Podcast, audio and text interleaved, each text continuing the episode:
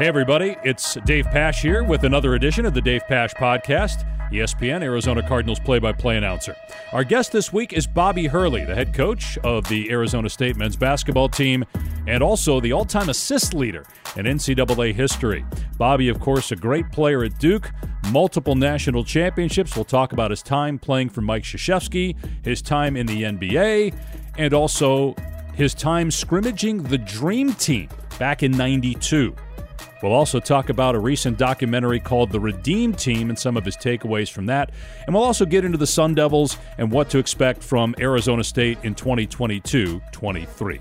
We have a pretty good chip on our shoulder. A number of guys have a lot to prove. I like our team. Frankie Collins has been a really good addition, point guard transfer from Michigan. Uh, Marcus Bagley's been healthy. We have good size on the front court, which I haven't always had here, and there are a lot of positives that I'm seeing. We are presented by BetMGM, the official sports betting partner of the Arizona Cardinals, and by Gila River Resorts and Casinos. The BetMGM Touchdown Boost Token is here. Increase your payout with every Cardinals touchdown. You'll receive an extra ten percent boost every Cardinals T D, and your boost can be used on the following week's game. Only at BetMGM, the king of sportsbooks and the official partner of the Arizona Cardinals. Visit Bet M G M dot com for terms and conditions. twenty-one years of age or older to wager, Arizona only. All promotions are subject to qualification and eligibility requirements. Please gamble responsibly. Gambling problem? Call one eight hundred next step. Okay, time for our conversation with Arizona State men's basketball head coach Bobby Hurley.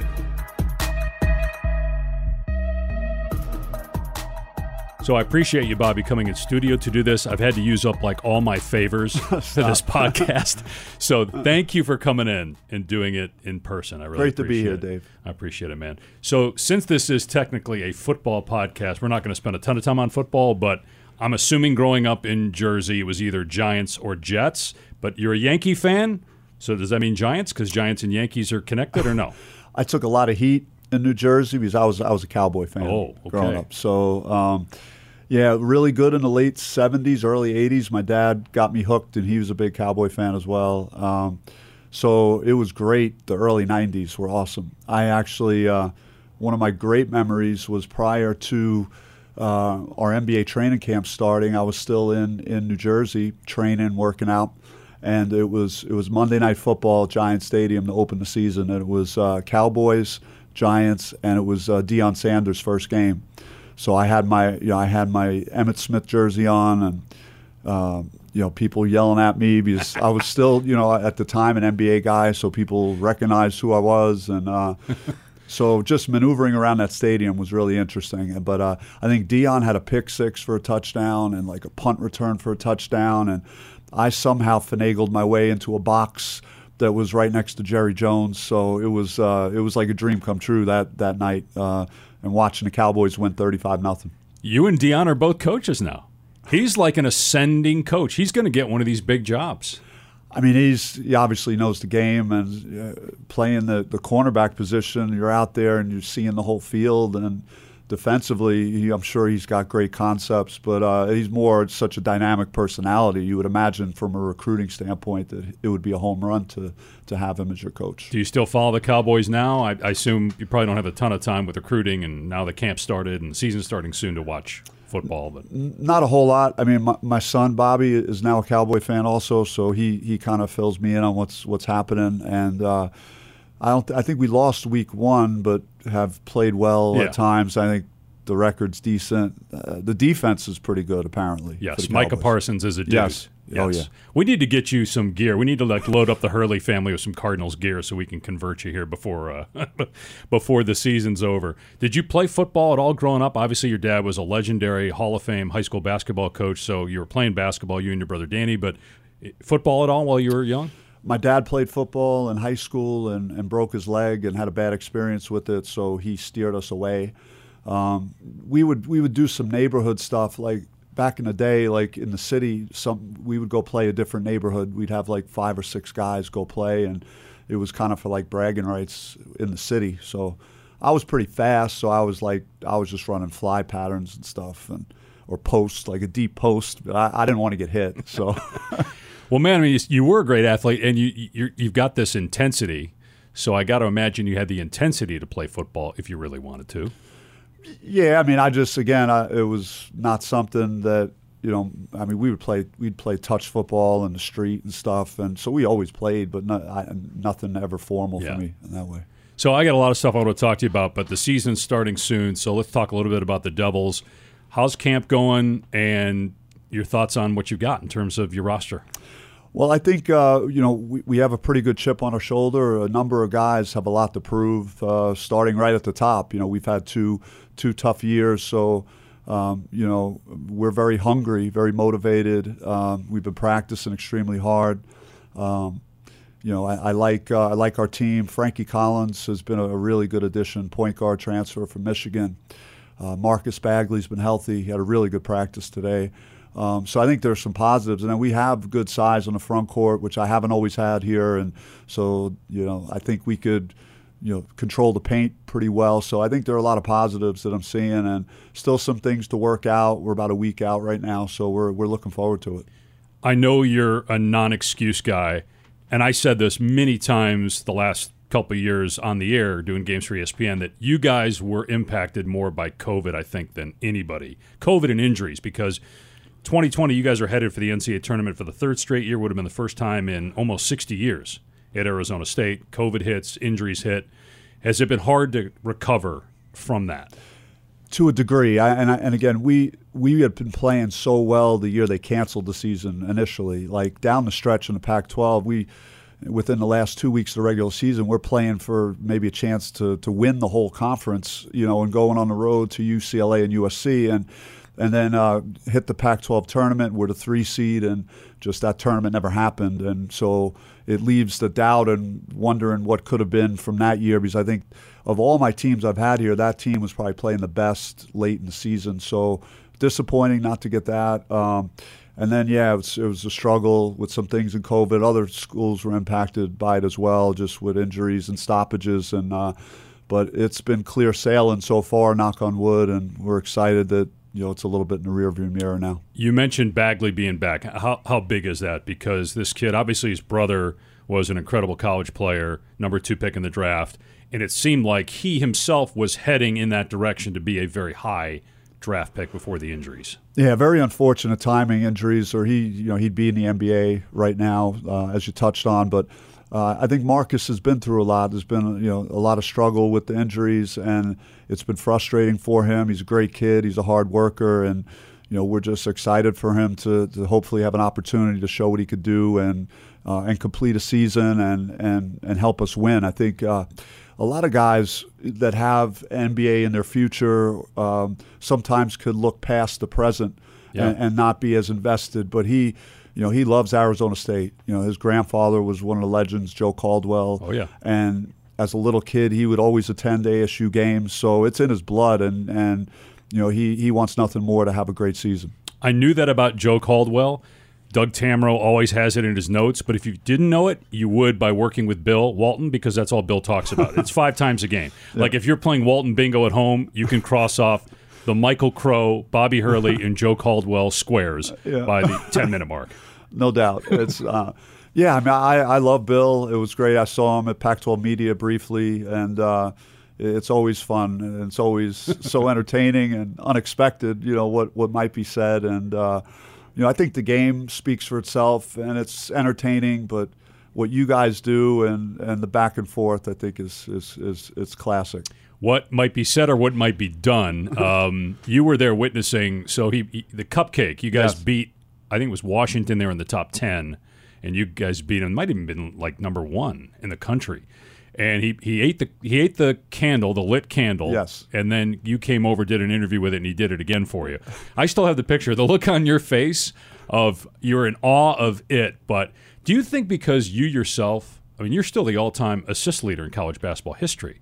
I mean, you're one of the great players in the history of college basketball. So is Bill. Do you think that you have a deeper appreciation for him because of how good you were as a player? I, I, I mean, I think because we kind of, I mean, we accomplished different things, not exactly the same, but playing in those Final Fours and championships, that's uh, like kind of a common bond, even though we, we didn't cross over in the same yeah. area. So I always make sure the players understand who he is when he's at our games and what he meant to the game of basketball. He's he's a legend, and uh, and he loves it. I mean, he's I don't know if anyone prepares as hard as he does for for his telecasts, and I don't think people realize that. You know, Doug Tamaro knows how much time he spends talking about our players.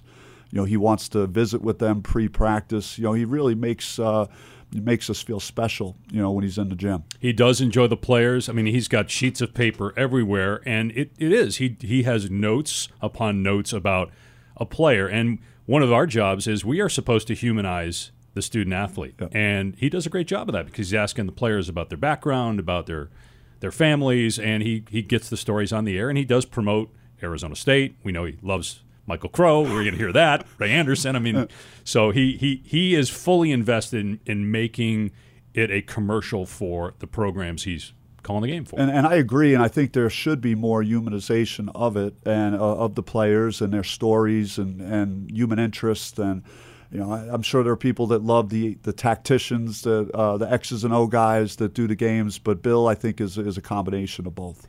So I mentioned that you're still the all-time assist leader in the N C double A. That that record's been there for thirty years. Kareem Abdul-Jabbar's scoring record is going down this year in the next month. LeBron James. I just did a game the other night, and we talk about it a lot. Yeah. It was one of it was the loss to Denver last week for LeBron, but that's a record that stood for thirty-eight years, and it's going down. Your record stood for thirty years. I don't know that it's ever going to be eclipsed because not enough guys stay. What do you think?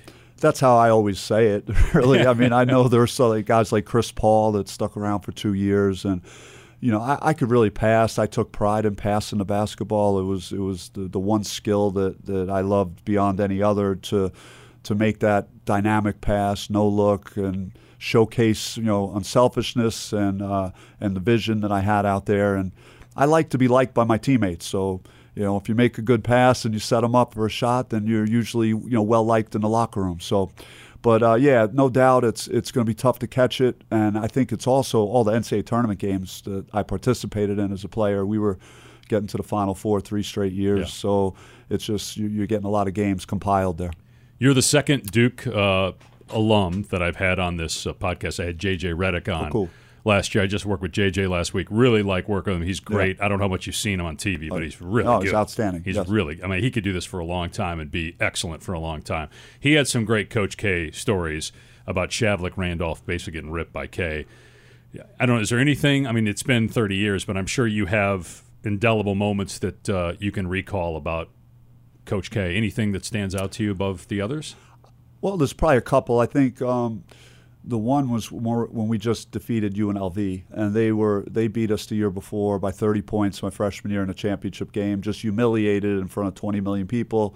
And now we're back in the same spot, about to play them. They're undefeated. They're number one in the country, and, and we're big underdogs in that game. And we go out and play the game of our lives in a, you know, a near-perfect game, and, and I just remember, you know, the moments afterwards and feeling, like, incredible, and then going to media with Coach, and and just he and I and saying, well, did we just do that, you know? Because he, like, really motivated us that whole week. He was like, guys, I'm going to I'm gonna be talking up U N L V, how good they are, how unbeatable they are, but we're going to kick their ass, you know, on Saturday night. And really, like, I get chills thinking about, like, the type of motivational tactics he used that week and getting us ready to play and win that game. So that one was a special one. And I think the, another one would be the Dream Team week when I was selected one of eight players to go scrimmage against the original Dream Team, and uh, it was myself, Penny Hardaway, Grant Hill, uh, Jamal Mashburn, Allen Houston, Chris Weber. I mean, we had a squad, and uh, we were real nervous to to play that game, uh, the first scrimmage.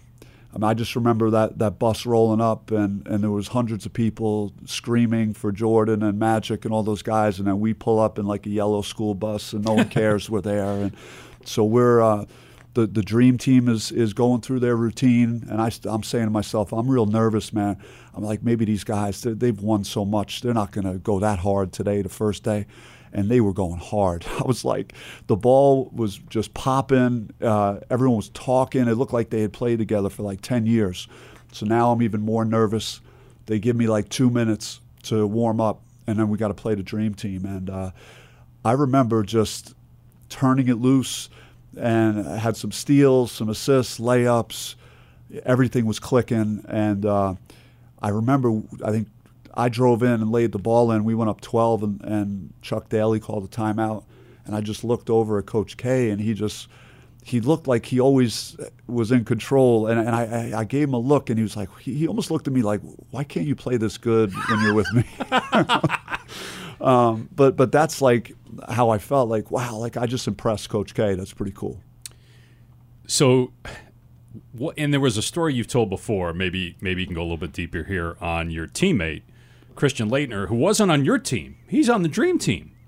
And Magic got mad at him? Is that is that what happened? Like you beat him uh, yeah, I wasn't, on a drive? Dave, or? I wasn't going to share that. It, it is part of what I just talked about. It was um, we had went on a big run, and, and uh, you know, Christian and I had, had always, you know, butted heads some, and he – you know, he was hard on me, and uh, he he could be an ass sometimes to play with, but but in a in a way that we always pushed each other, like, and yeah. challenged each other and stuff. So it was probably good, and but you didn't always feel that way in the moment. Um, so him being hard on me, I had a little bit of payback. Um, I came off a high ball screen going to my left hand, and Christian was guarding the screener, and his job is to step out and make sure I just can't turn the corner and go to the basket. Sure. He stepped out briefly, but not long enough for Magic to get back in front of me. So as soon as he left, I just darted right down the lane and laid the ball in, and Chuck Daly called that timeout. I looked over at Coach K, and and then, but the meantime, Magic was tearing Christian to pieces. It was like, hey, you rookie, you step out, you know, and it was just, it was crazy, and I had never seen anybody like talk to Christian like that. So it was, it was a little, in, in a sick way inside, it, it felt good. You know? Hey, it's the bully meeting uh, somebody a little bit bigger, right?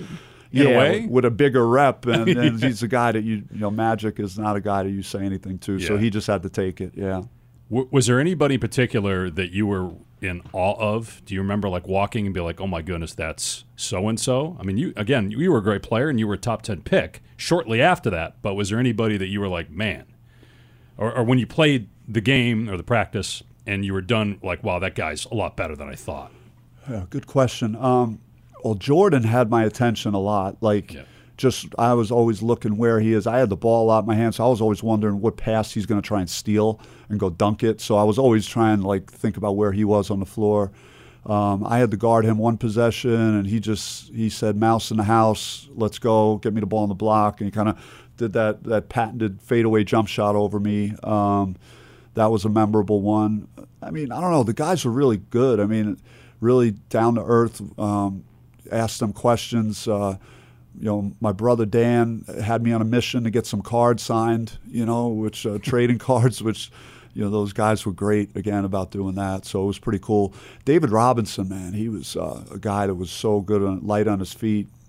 I don't know how he blocked a shot of mine. One time I thought I had a layup, and this guy, I don't know where he came from, and the ball was, like, in the third row. Yeah. Um, Scottie Pippen. It's another one. Uh, I realized I was going to be in trouble if he was guarding me in the N B A, because he laid off me about three feet. And with his wingspan, his ability to jump, he would just block my jump shot. And then he was laying far enough off me I couldn't go by him, so I basically couldn't do anything with him. Yeah. Speaking of, well, first of all, before we do uh, get to the N B A and your time in the N B A, have you watched the Redeem Team documentary on Netflix yet? Have you seen it? I have, yes. I thought it was phenomenal. And the thing that stood out to me above, well, two things, was Kobe and how that maybe changed players' viewpoint of Kobe, because when Kobe unfortunately passed, you had a lot of players talk about how they used to pick his brain and how helpful Kobe was to them, where before that it seemed like he was kind of standoffish from those guys. Yeah.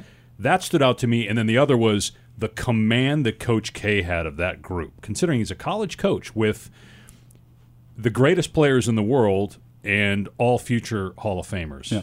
I just think, you know, again, that was a great documentary. Well done. Um, I think a great tribute to Kobe and, and just, uh, you know, how it was portrayed, and just seeing him jump over the scorer's table to save a loose ball, and uh, what he did with Pau Gasol uh, to, in that oh. first game, and it was something, man. He runs him over. Yeah, I mean, he tells the guys, I'm going to run him over. This is like one of his best friends. Yeah, I mean, I had chills when I yeah. saw that. I mean, I was big time. Um, you know, uh, his his story when everyone went out in Vegas, and he's he's going down to the workout room at five thirty when everyone's rolling in, and the impact that that had. So I thought there were a lot of things that I really gravitated to that I could even use to talk to my players, because all my guys like idolized Kobe, and and they watched it, so it was great. But but Coach K was always brilliant, you know, with his messaging. You know, I think that he spends a lot of time just making sure he could find ways, you know, to motivate his guys.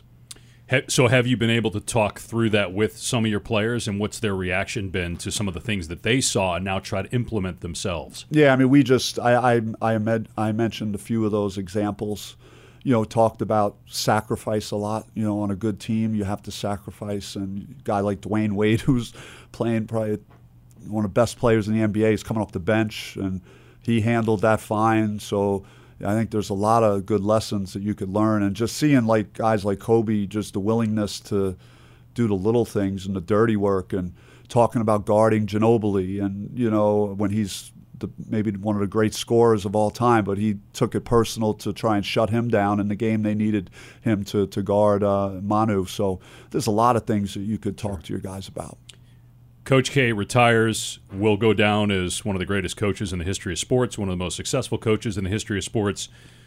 Can you talk about the challenges that John Shire faces now? I mean, you played there. You know what it's like. It's um, it's probably the toughest place to play maybe in sports for an opponent because of the success and because of the proximity to the fans. Uh, what do you think the challenges are for John trying to keep that thing going? Because a lot of times people say you don't want to be the guy that takes the job after the guy. Yeah. You know, but John obviously is in a great spot getting that job, which is one of the best jobs in college basketball. Yeah.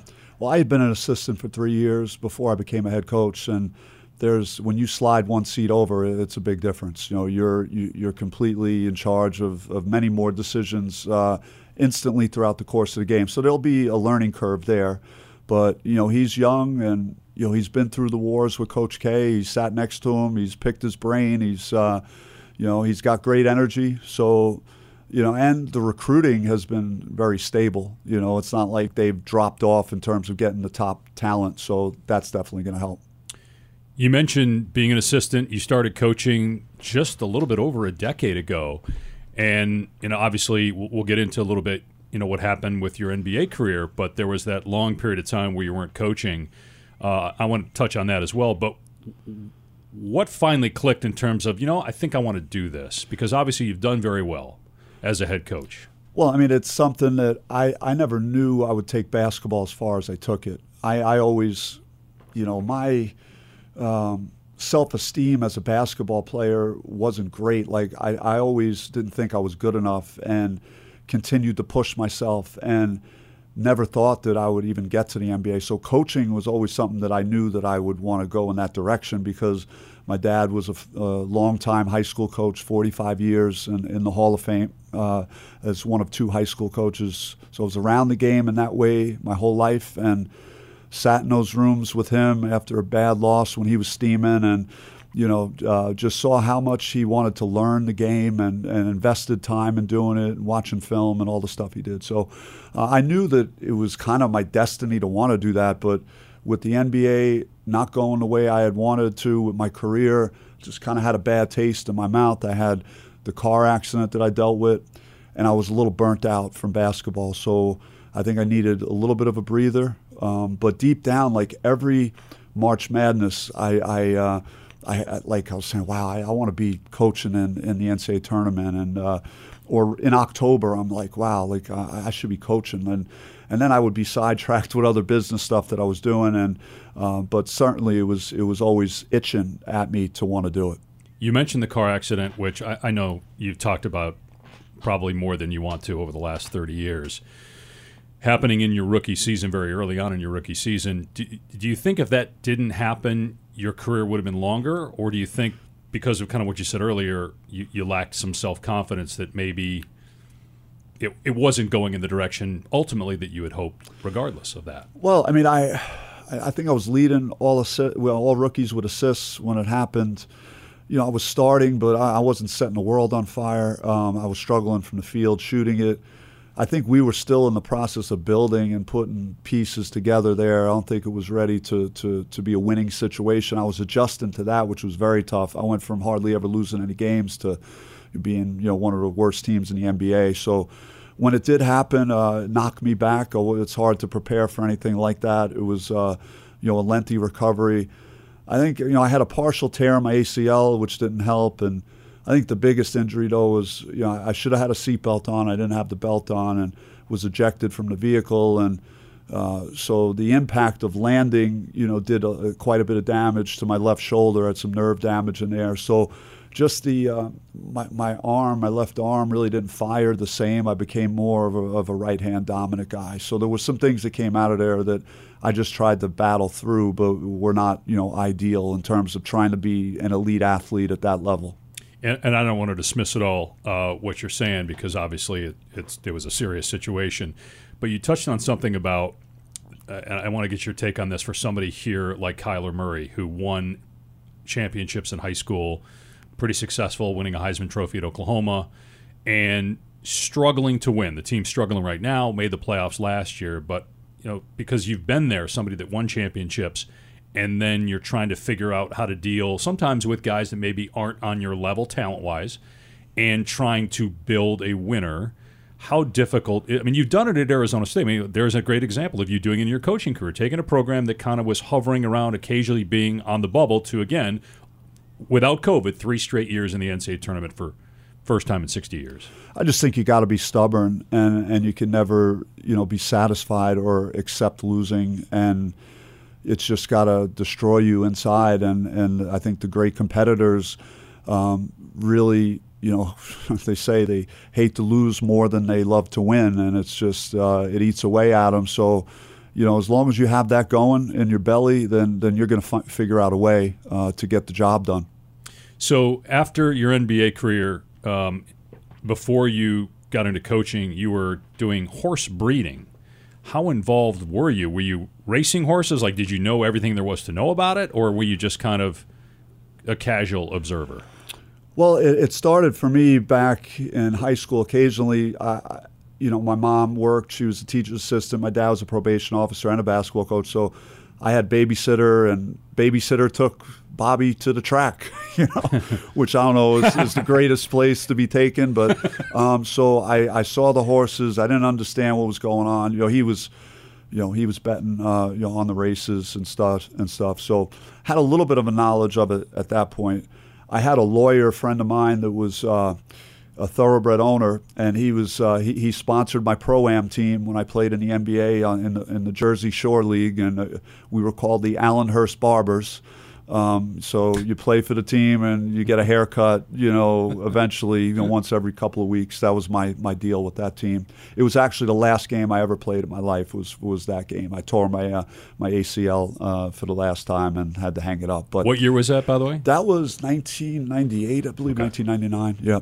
Um, so anyway, uh, uh, Brian Daugherty had owned uh, several horses. He brought me to the track. He had this new one that he loved, and And I was getting ready to play my first N B A season, and he had me go to the workout. And, you know, the horse looked fine. It was running fast, but they're all out there running. I mean, I don't really know the difference between which. So um, he said, do you want to invest? And uh, it was twenty thousand dollars, I think. And I had the check ready. And then at the last minute, I said, look, Brian, I don't really – I need to concentrate on basketball, and uh, you know, I don't really know what's going on, so I'm going to take a pass on this. And – ended up that horse, he invited me to watch her run in like this huge race. It was a big purse like a year later.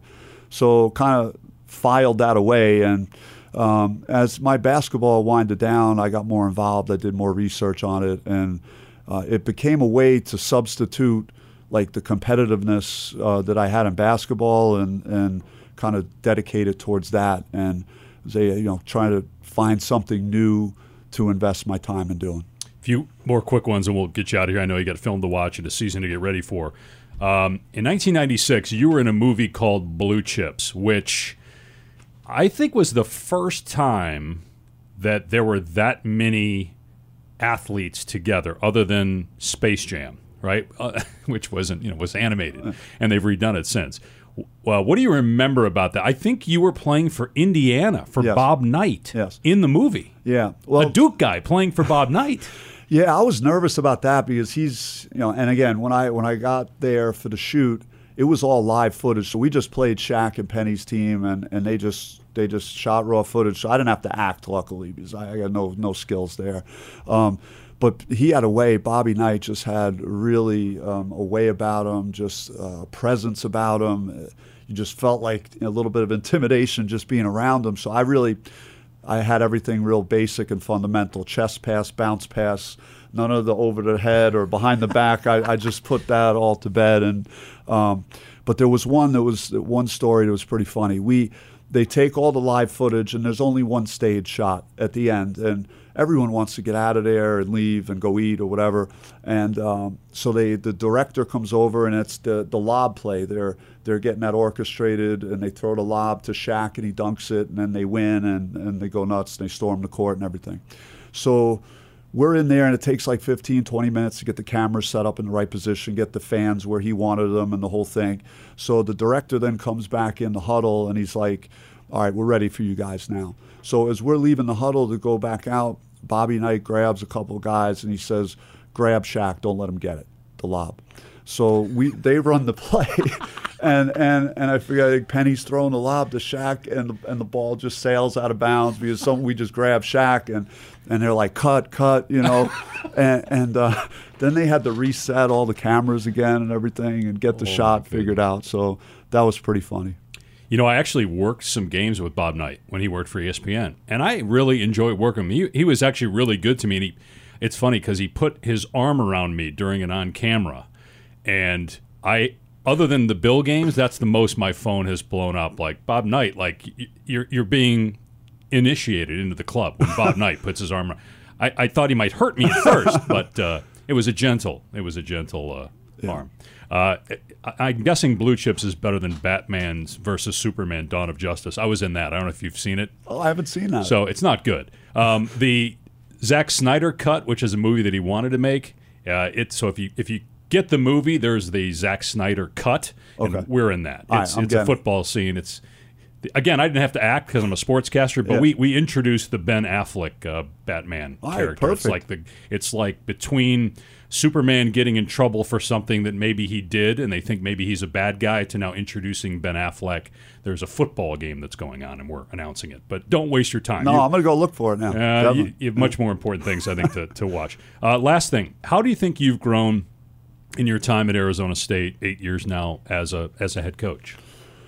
Well, I mean, I think uh, I think the last two years have taught you a lot of lessons. I. Uh, They were very frustrating and hard to, to live through. I, I think being a little more tolerant, a little you know, a little bit more forgiving, you know, on myself, uh, and, and I think uh, that's been a plus. I think I'm I'm showing a little more patience uh, towards the guys I'm coaching, and and uh, you know, I think I've I only had one technical last year. It was it was a big one, um, but uh, so I'm doing better, I think, with with the officials, or trying, um, and. I don't know. I mean, I, I I like our team this year. Um, I think I've delegated a little more. Um, I think I've been too much of, of a control. I got to control everything, and I've given more uh, to, to Jermaine Kimbrough for us defensively, and given him more responsibility, my associate head coach, and that's freed me up to to focus in on our offense and special situations, and uh, and just the overall feel of the game without having to feel like you, you're in charge of everything. Well, I always enjoy covering your teams. You're a class act, and uh, I love watching you guys play. Uh, I'm hopeful that you guys get back to where you were, finally through the injuries and everything, and get back to, to where you guys were a few years ago. Uh, I know we have you guys a bunch this year, so look forward to seeing you during the season. Same here, Dave. Thank you, man. Thanks, man. Appreciate you.